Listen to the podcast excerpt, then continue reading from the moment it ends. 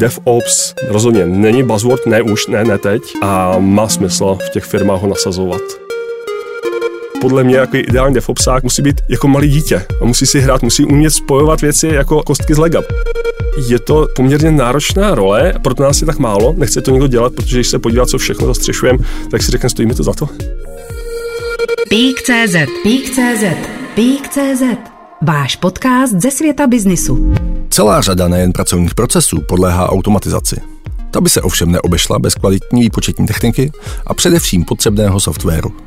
Ten však musí někdo navrhnout, naprogramovat, otestovat a posléze nasadit na daný proces.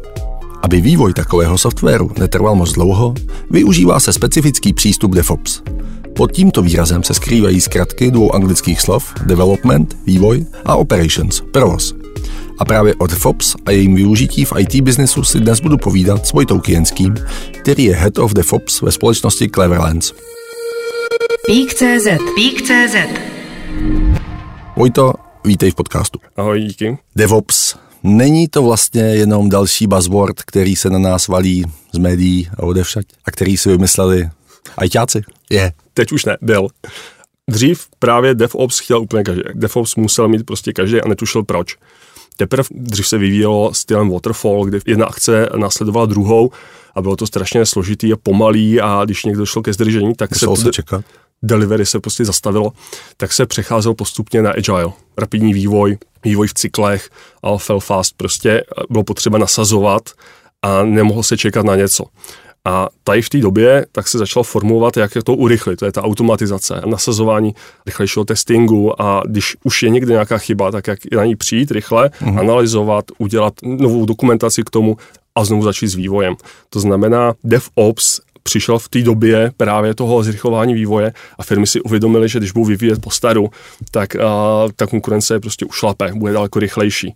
Takže firmy, které jako věděli, proč chtějí DevOps, nejenom, že ho slyšeli někde uh-huh. a začali si uvědomovat, začali, začali s tou změnou těch procesů, tak měli strašně rychle našlápnuto ten trh dohnat analogie k tomu AI dneska. Dneska je AI všude, každý ho potřebuje, nikdo neví proč, co od něho čekat, ale každý ho chce. A jenom pár firm si uvědomuje, jaký to má potenciál, co zatím, jaký jsou technologie a proč to nasadit. S DevOpsem je to úplně to samé. Na začátku toho DevOpsu prostě každý ho chtěl a nikdo nevěděl proč, jenom pár lidí si uvědomilo, umožní mi to zrychlit vývoj. Proto ho potřebuju. A v té době jsme právě přišli my na, na trh, dáváme nebo poskytujeme DevOps v několika velkých enterprise firmách, uh-huh. například Automotive a podobně. A tam se nám podařilo díky právě DevOpsu, byli jsme v úplném začátku, tam DevOps ještě vlastně s naším příchodem oficiálně neexistoval, ta, ta pozice podle mě tam nebyla ani vypsaná, tak jsme dokázali přesvědčit toho klienta, že to má smysl a rozšířili jsme se a byli jsme jeden z prvních cloudových projektů, který byl dodaný včas uh-huh. a bez jakýkoliv ačkových chyby, to znamená bez jakýkoliv chyby, která by zamezila provoz uh-huh. a, a vlastně ty naše procesy, které jsme tam dali, tak přijímali další skupiny. Takže DevOps rozhodně není buzzword, ne už, ne, ne teď a má smysl v těch firmách ho nasazovat. Mně se líbilo, když jsem si o tom trochu četl, že prvněji uchopil a pojmenoval tuhle tu metodu nebo ten přístup k tomu řešení frustrovaný belgický konzultant, který měl na starosti datovou migraci pro belgickou vládu. Tak eh, mě fascinovalo, že byl frustrovaný a vlastně vymyslel tuhle metodu. Tak ta frustrace, předpokládám, s tím vývojem během těch 15 let už pomalu vymyslela? A není to, není to úplně takhle. On ten DevOps jako takový, tak on je strašně rozsáhlej. Co vlastně ten DevOps? Já jsem tady řekl o těch dvou rolích. Vývojář, operations. Ale co vlastně ten DevOps dělá? Jo, mimo to, že stojí mezi těmi dvěma táborama. Tak to a, předpokládám, že posluchačům řekneš. Aha, já, je to, to bychom tady byli ještě, ještě zítra. Ono, DevOps, když vezmu úplně tu čistou a rizí formu DevOpsu, to znamená, a nekoukám napravo, nalevo a jde o, jenom o to doručení, o tu automatizaci, tak každý vývoj, který se píše zdrový kód, je potřeba skompilovat, otestovat a doručit. To znamená, je potřeba vytvořit pipeliny. Na tohle jsou softwary integrační, jako je GitLab, jako je Azure a DevOps, předtím mm-hmm. TFS. A DevOps by měl být dostatečně kompetentní na to tyhle si pipeliny sestavit. Pipeline je v podstatě step procesů a různých, různých funkcí, které umožňují ten kód vzít, otestovat, zabalit a poslat. Mm-hmm. Tohle je úplně čistý DevOps ve své rizí formě, ale není to jenom to, co děláme, protože to by bylo strašně úzký. DevOps jako takový, tak když já vezmu full stack DevOps, já tomu rád říkám full stack, tak má cca 6 sloupců, co všechno DevOps by měl zvládat, a aby, aby ten klient byl spokojený. A to je od spolupráce právě při navrhování toho softwaru, kdy v podstatě DevOps ví, do jakého prostředí to jde, co ten software by měl splňovat. DevOps by měl vědět, jak ten software, jaký technologický stack používá, to znamená, jak ho někdy otestovat, co by mělo být v cestě, jak zajistit bezpečnost toho softwaru, to znamená i nějaký code review. Mm-hmm. DevOpsák by měl vědět, jak nastavit a dejme tomu nějaký pravidla pro odevzdávání toho kódu, protože přiznejme si, vývojářů je strašná spousta, znám několik strašně super profesionálních vývojářů, ale je tu taky strašně moc mladých juniorů, kteří se teprve učí a můžou odevzdat strašně nesmysl. Takže je potřeba zjednodušit to review těm profesionálům takže to můžeme automatizovat. Prostě dáme tam pravidla, pokud ten kód nesplňuje tohle, tak ho prostě neodevzdáš, koukej to upravit. Mm-hmm. A ty pravidla můžou být na dílku řádku, můžou to být na složitost kódu, může to být téměř na všechno. Takže musí být dobře nastavený odevzdávání toho kódu. Potom se to musí sestavovat, opět DevOpsák musí vědět, v čem to vůbec se musí vybildit, v čem se to musí sestavit.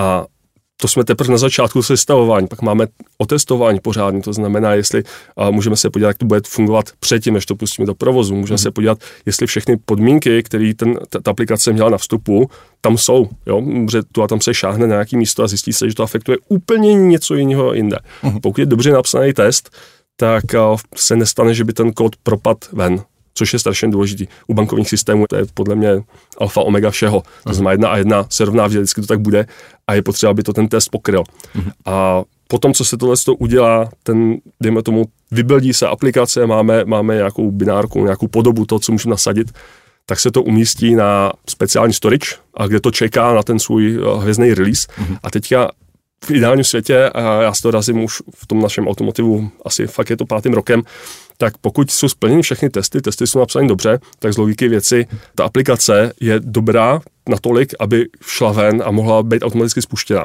Mm-hmm. A tohle to je automatizace, která je úplně ideální, je skvělá, to znamená, vývojář to odevzdá, samo se to testuje a je to v liveu ale u těch velkých korporací tam vždycky je takový ten final check, takový to, ten, ten, to tlačítko toho někoho, kdo má tu odpovědnost a chce na to kliknout. To znamená, práce DevOpsáka je to dostat do toho stavu, kdy to čeká na tohle člověka, release manager, uh-huh. který dostane jo, nějakou tu zelenou fajfku a klikne na to a teprve se to hodí do toho prostředí. I u tohohle je default, protože musí ten release, release definovat a potom, když se to hodí do toho, do té produkce, tak je potřeba vědět, že to se rozběhlo. Spousta historek je na téma, že Operations to nasadilo, to znamená, pustili to někde mm-hmm. a jim to ukázalo, že to teda běží, ale on to nefungovalo. Mm-hmm. A my jsme se jich ptali, a zkusili jste to jako se na to přihlásit třeba? A oni, ne, my jsme to jenom pustili. Mm-hmm. Jo, a to je další, to je další věc, kde je potřeba prostě to mít pokrytý monitoringem, což zase může dělat DevOps, může to dělat Operations, je tam velký překryv, ale je na tom DevOpsu, aby si ověřili, že to nasazení, to znamená ten release, tak nejenom, že to pustí, ale že to funguje. To znamená, že tam nedošlo k nějaký chybě, protože přece jenom prostředí produkční a neprodukční se trošku liší v nějakých nastaveních. To znamená, zaručuje, že když se to rozběhne, tak to i běží. Uh-huh. Takže DevOps full stack pokrývá všechno od odevzdání kódu, buildu přes testy až monitoring a sbírání toho feedbacku, jestli to běží. Uh-huh. A kolečko začíná znovu. Když to vykazuje chyby, je potřeba někomu dát a jedeme. Dobře, tak to jsou ty výhody. Má tahle ta metoda nebo tenhle ten přístup i v uvozovkách nějaké nevýhody, respektive nějaká rizika úskalí? A jako ve všech uh, rolích, když tomu člověk nerozumí a snaží se to dělat, tak to může skončit strašně špatně. A DevOps za ty léta, opravdu jako teďka posledních pět let to žije, mluví se o tom, někam se to dostalo, spousta týmů to dokázali adoptovat a docela velmi jako slušně, už to není potřeba mít jako ten překryv, jak jsem popisoval, ten široký, mm-hmm. ale existuje tady spousta softwaru a platform, který nabízejí minimálně polovinu z toho automaticky. To znamená, pokud člověk ví, že potřebuje dělat, dejme tomu nějaký software, chce ho dodávat, a teď si spočítá, že by tam asi měl mít zatím nějaký ty testy a code review, to znamená, to už je spíš o tom tech leadovi toho projektu, tak si může přihlásit do, jak jsem zmínil, Azure DevOps, nebo toho GitLabu, nebo i a, a Amazon nabízí. Mm-hmm. A ten ho provede tím, co by ten projekt měl mít. To znamená, nemyslím si, že tam teďka takový velký prostor pro chyby, jako tam byl tenkrát, mm-hmm. ale i tady furt. A ty chyby, tak to se týká uh, úplně všeho, je to bezpečnost, klasicky. Nechcete exponovat uh, nějaký certifikáty, dejme tomu hesla a podobně. spousta takových těch mladých vývojářů, nebo takových těch, já chci používat slovo agilní, ty, ty rychlí vývojáři, který prostě hurá, já to budu mít, prostě stáhnu si Stack Overflow code, hodím si ho k sobě a hned to pustím a, a mám hotovo, dostanu zaplaceno. To je tak nebezpečné, to je úplně něco příšerného, protože do toho kódu ví každý, kdo přispíval toho kódu. A ten kód samozřejmě už jenom to vyhledávání někde, jo, znamená, že ten svůj kód někde můžu vyexponovat, můžu ho někde prostě nechat a, a někdo si ho přečte a někdo má moje certifikáty, moje klíče a moje hesla. To znamená, je tam potřeba zavést takovou tu kulturu v rámci vývoje, to znamená DevOps není jako hurá, chce jdem do toho, ale je potřeba vědět, jaký to má pravidla, na co si dát pozor, co nedělat rozhodně mm-hmm. a, a pak to bude fungovat naprosto skvěle. To nemá jako žádnou jinou nevýhodu. A když se bavíme třeba o nevýhodě i finanční, tak a spousta platform jsou zdarma. Jo, tam dneska opravdu stačí se zalogovat a pokud je to začínající firma, dejme tomu do pěti vývojářů, což je jako je hodně firm, tak se zaregistrují, přihlásí a můžou si tam uh, buildovat. Mm-hmm. Pokud najednou zjistí, že se rozrostou, potřebují třeba víc výkonu, protože dejme tomu nějaký větší aplikace se hodně sestavují, hodně, hodně častokrát a potřebují to mít vedle sebe, tak se připlatí za agenta, který je paralelní a může se třeba vyvíjet už uh, rychlejš. Jo, ale je to, je to strašně levný. Oproti tomu to mít doma v garáži. Říká, že jsou tady rychlí vývojáři, on obecně ten svět IT je velmi rychlej a začínali jsme naši debatu o tom, jestli DevOps není buzzword.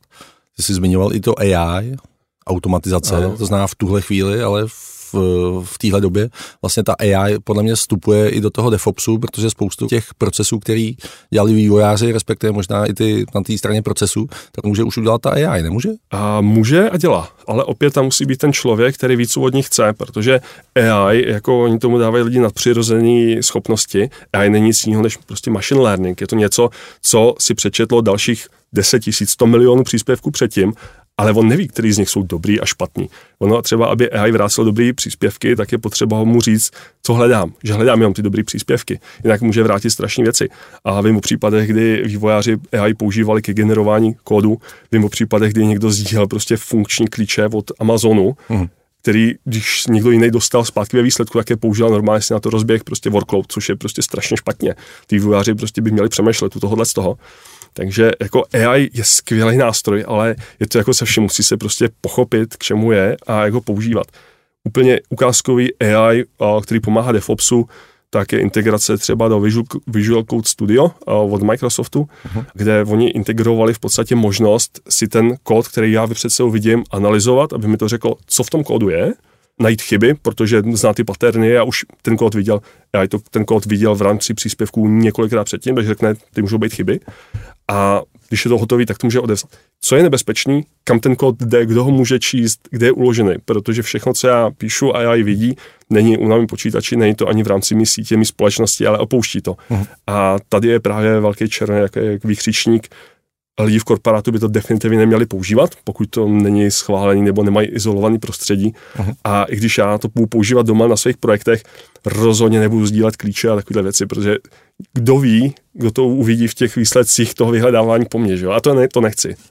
To znamená, že ta funkce těch lidí je víceméně ale jako hodně kontrolní? I na několika úrovních případně? Na, naprosto musí být. My jsme zkoušeli v rámci jako projektu, který na AI a DevOpsu děláme, tak jednak nám to vygenerovalo kompletní pipeline, což je naprosto skvělý, mm. ale bez toho, aniž bychom ji pochopili, znali, nebo jako měli ty zkušenosti z minula, tak ji nemůžeme použít, my nemůžeme dělat copy-paste a, a teď to máte a, a dejte nám peníze. To prostě nejde. My jsme museli analyzovat každý ten blok, zjistit, kde jsou právě špatné místa a museli jsme na to navázat, opravit to a pak to teprve publikovat. Takže to je naprosto luxusní asistent, ale rozhodně to není něco, co vám teďka tenhle ten rok vezme práci. Pořád je to potřeba člověka jako kontrolní mechanismus. A co se o AI, já nevím, už je se to ví, málo se to říká, AI lže, nebo AI neví, co je pravda. Mm-hmm. AI vrací výsledky na základě toho, co si dozví, kde a kolikrát to tam je. Takže úplně stejně i v tom DevOpsu je potřeba prostě vidět, co je pravda a jak to tam má být nasazeno. Kontrolní mechanismus je strašně důležitý. Když se bavíme o AI a DevOpsu, tak tam my jsme dělali právě jak jsem zmínil, test v rámci naší skupiny, kdy nechali jsme si to vygenerovat. Nicméně ta odpověď bez našeho dalšího vstupu byla nepoužitelná. Uh-huh. To znamená, on udělal za krásnou kostru, ale bez našich vědomostí. Mu říct, a nepatřilo by tam ještě tohle, a ty máš, tohle ti nemáš pokrytý, tohle máš slabý, měl bys to zlepšit. On se pokaží strašně krásně, on se vždycky omluví, omlouvám se, že to, omlouvám se tamhle, ale není to zatím k použití. zdokonaluje se, to jsou nový modely, jsou širší modely, obsáhlejší slovníkový modely, ale ještě, ještě ta chybovost tady je. Uh-huh. Neříkám, že to není lepší než třeba, já nevím, 40-50% juniorních DevOpsáků, kteří nemají zkušenosti, ale ty zkušenosti z toho provozu to zatím ještě úplně nenahradí. Jaký biznisový dopad při použití toho DevOpsu, ať už na ten software, dané zakázky, nebo případně i na tu druhou stranu toho klienta, který si něco objednává? velký. A ten dopad je jako samozřejmě, už jak jsem řekl, ten přerost toho waterfallu na agile, tak už jen tohle tak znamená, že tam je rapidní zrychlení toho vývoje. A teďka když vezmu, jaká proměna je v tom zrychlení, tak tam je čas. A čas stojí peníze. A teďka, když si představím logicky vývojáři, třeba skupinu deseti vývojářů, kteří nejsou třeba levní, a najednou zjistím, že můžu dodávat pětkrát, desetkrát rychlejš, mm-hmm. tak je i hned prostě naskočí takhle ten graf, ten zelený, jak mají rádi ty, ty marketéři, takhle nahoru zelený a super, máme, máme úsporu, všechno funguje. Další věc a další metrika, která se dá měřit, a je chybovost toho kódu. Protože díky nasazení vlastně těch pravidel, jak jsem říkal, na odevzdávání, na testy a na to vůbec, jestli ten kód je good enough pro, pro moji společnost, tak najednou ono to těm vývojářům nedovolí jako tam dát úplně nějaký, nějaký pelmel a najednou chybovost jde dolů. Takže krásný graf dolů a taky jako ten první graf, který by ten biznis chtěl vidět. Takže je spousta metrik, které lze měřit v rámci nasazení DevOpsu a jednoznačně je to zrychlení, zlevnění, zkvalitnění, určitě větší bezpečnost, protože ty pravidla na to nedávat zdrojové certifikáty a klíče do toho kódu tam patří. Takže rozhodně i bezpečnost. A na to, jo, ten, kdo pochyboval, tak to už teďka, a bezpečnost, to se nám taky líbí, protože určitě každá firma si prošla nějakým rizikem, že něco bylo venku a nemělo být. Reakční doba na, na opravy. Pořád, když máme ty cykly, tak my v rámci jednoho cyklu můžeme udělat změnu, ať malého rozsahu, a když je, dejme tomu, v produkci nějaká chyba, dřív to bylo úplně úžasný. A v tom waterfallovém plánování, když byla chyba, tak víme, že za 6 měsíců došlo k opravě. Mohl být hotfix, ale znamenalo to vlastně eh, všechny procesy hodit za hlavu jo, a udělat hotfix. Teďka v tom agileu, v těch cyklech, tak když je chyba, tak my můžeme jít druhý týden ven. Mm-hmm. Úplná, úplná nádhera.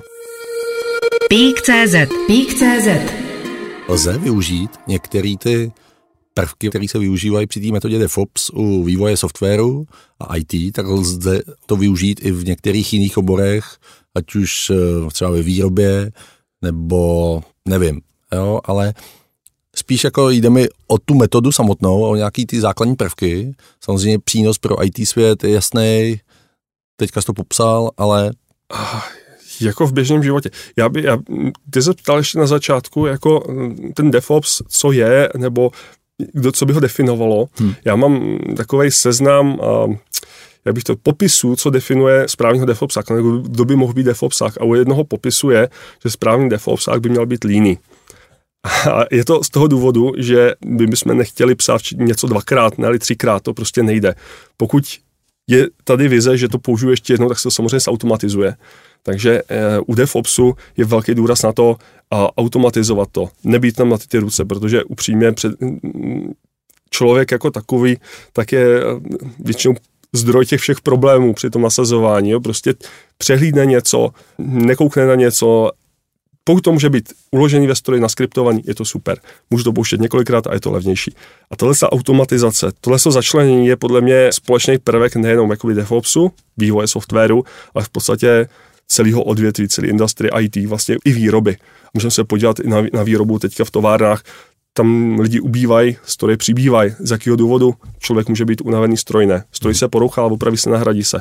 Člověk musí někam se zotavit. Takže, takže automatizace rozhodně. Testování stoprocentně taky, protože nemůžu někam něco přijít, dát jen tak, jako si řeknu, to bude fungovat. Člověk si musí mít jistotu.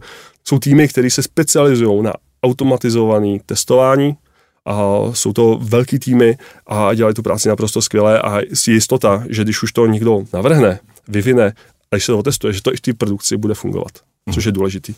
Kam se ten DevOps posouvá? Bavili jsme se v tuhle chvíli, nebo v posledních letech do toho vstupuje ta AI, ale...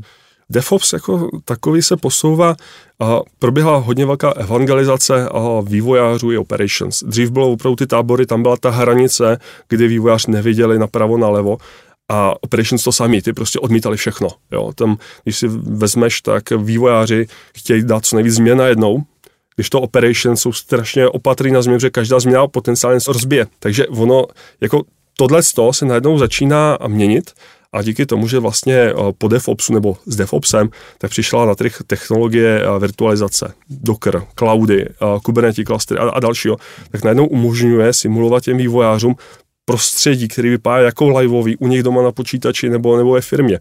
Takže ty vývojáři najednou zjišťují, že já si to vlastně můžu otestovat těch prostředí, co, co oni mají v tom liveu a ono to tam pak bude fungovat samozřejmě s větší pravděpodobností. Takže my jako DevOps třeba i děláme těm vlastně vývojářům takový templatey, který oni prostě řeknou, já si chci vyvíjet tenhle no, chci vyvíjet a pracovat na tomhle softwaru, my jim dáme template, oni zmačnou tlačítko, dají jeden příkaz podle toho, co jim je milejší a najednou mají u sebe vlastně to prostředí a vědí, že to funguje, nefunguje, anebo jak to bude fungovat, až se to nasadí. Takže teďka, co se změní oproti tomu, co bylo předtím, tak ty vývojáři mají větší rozsah. Začínají, začínají ten překryv, ten scope k tomu DevOpsu mhm. víc vnímat. A já si nemyslím, jako, že berou DevOpsu práci, spíš naopak je to pro DevOps další eh, potenciál, jak spolupracovat s vývojem a s operativou, kdy můžou tyhle templatey dávat dohromady uh-huh. a říkat, jak se to má doručovat. Ale co se mění, je, že ty vývojáři si uvědomují, už to není jenom proces na počítači. Uh-huh. Prostě spousta vývojářů, to taky to klasický, u mě to fungovalo, to není můj problém. Jo? Je takový to, když to nasadí někam a teď se tam zjistí, že tam spousta hardkodovaných hodnot nebo, nebo tam chybějí prostě některé celky, tak to se už málo stává, což to jsem rád. Takže ty to popisuje, že v minulosti byla ta obrovská propast mezi vývojáři a těmi procesáři, tak znamená to, že nebo jak to na mě dělá dojem, je, že ty vývojáři do jisté míry zmoudřeli a pochopili, že takhle to úplně fungovat nelze a tím pádem je potřeba vít těm procesářům vstříc, anebo to byla vzájemné obrušování hrán a postupné hledání cesty k sobě, na Češ hmm. se to vyvinulo do toho, co teďka vlastně používáš? A já bych, já bych tam dal, někteří vývojáři zmoudřeli, já bych to jako z toho vlastně na celé, ale ano, jako vývojáři toho vědí víc a uvědomují si to, dochází jim to a aplikují to. Jako už teďka přechází třeba na dokry.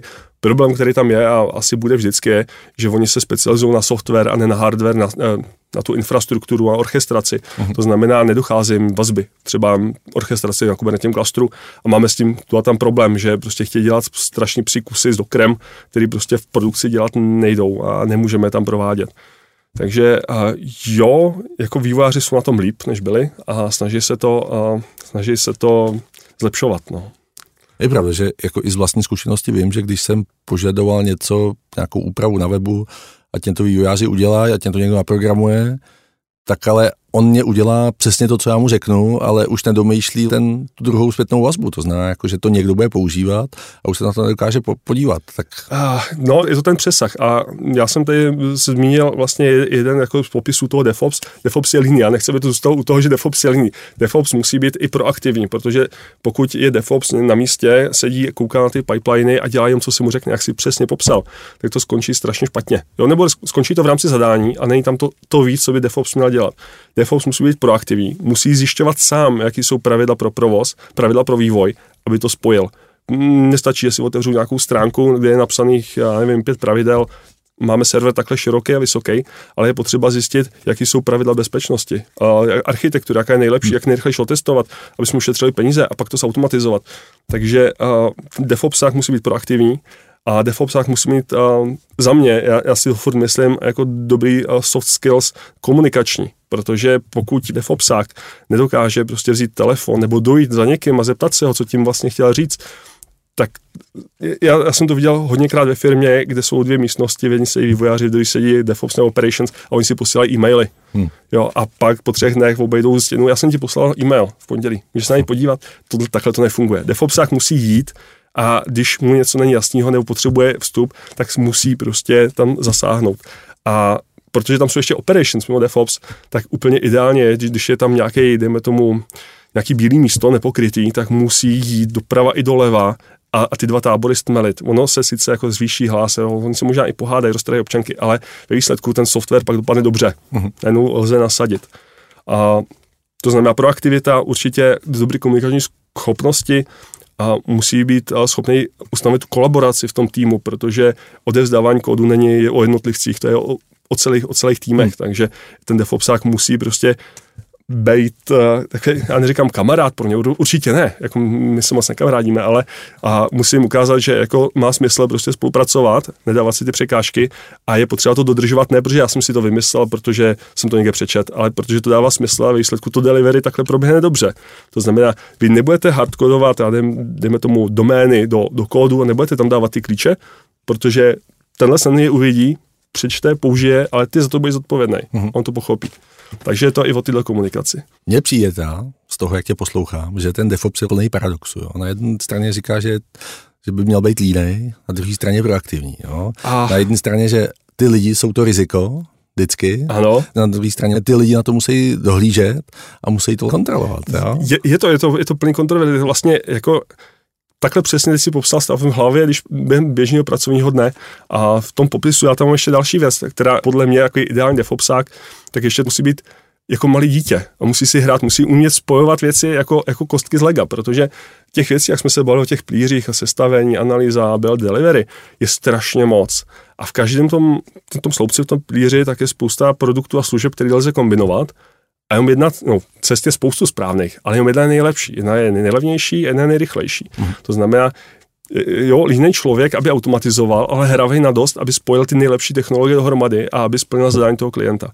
Takže je to jako poměrně náročná role, proto nás je tak málo, nechce to někdo dělat, protože když se podívá, co všechno zastřešujeme, tak si řekne, stojí mi to za to. a člověk musí opravdu tom nátoru, musí to chtít dělat a musí vědět proč. Pak ano. Tak ty říkáš, že šíříš to defopsácké evangelium. Ano že vás je málo, ale daří se ti, aby si rozšiřoval to daří. stádo těch oveček, těch Já bych jim neříkal o, o stádo oveček, jako zní to hezky, ale a, je, to, je to spíš lidi, kteří ještě pojďme si říct, kdo může být defopsákem, nebo pokud by někdo chtěl se stát defopsákem, jaký jsou nejlepší, nevím, dejme tomu požadavky, nebo kdo to může být.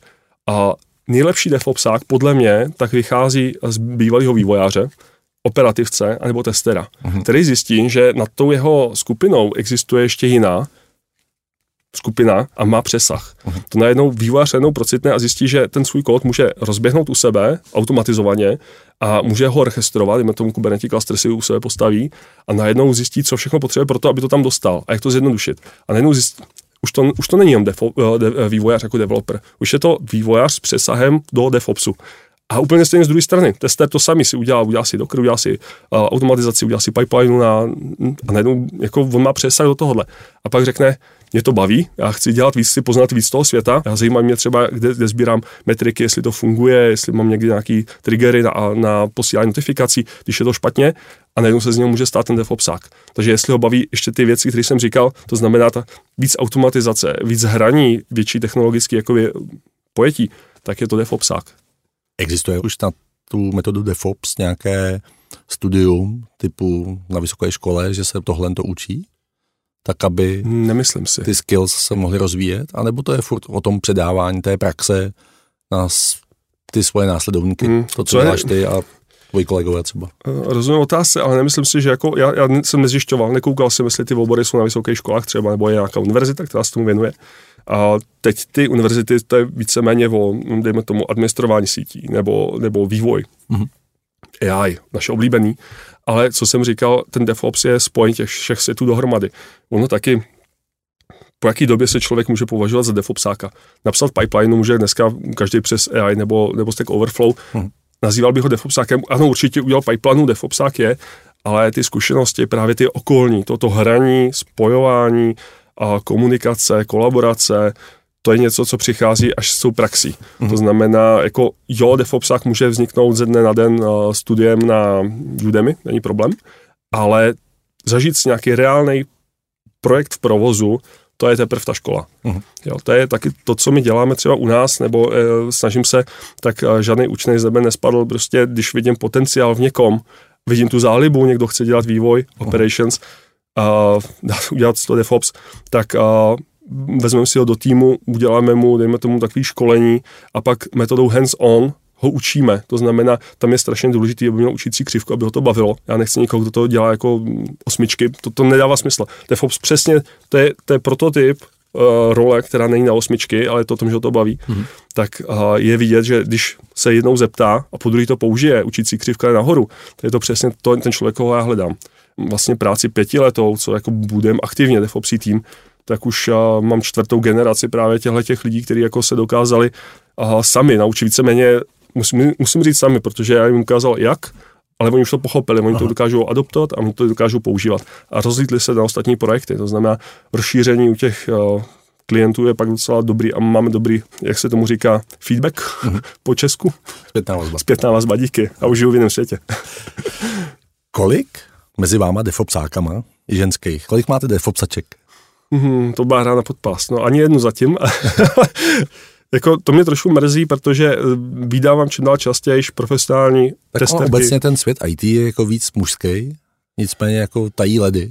Je, ono to vychází a já teďka nechci jako říkat, že tenhle, tenhle ten gender umí tohle, tamten, tamto, ale všeobecně v podstatě, co já vidím, tak ta techničtější, ten směr techničtějšího uvažování a bez těch a nějakých a, emocí a takhle, tak dělá spousta prostě a, chlapů, kluků, který prostě, jak to nazvat, spousta lidí, který já znám, který dělají DevOps, který dělají IT, tak jsou, jsou introverti, uh-huh. mají rád, rádi svůj klid. Neříkám DevOps, tak jak jsem říkal, musím mít nějaký soft skills, uh-huh. ale dokážou se fokusovat na tu svoji věc, nechtějí, nechtějí to používat.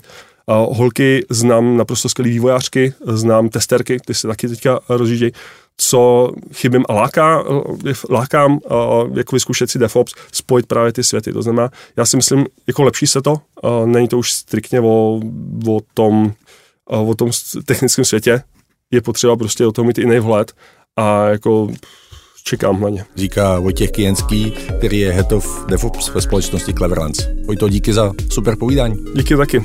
Díky za pozvání. Pík.cz Pík.cz Poslouchali jste váš podcast ze světa biznisu. Další ekonomické a biznisové zajímavosti najdete na Pík.cz.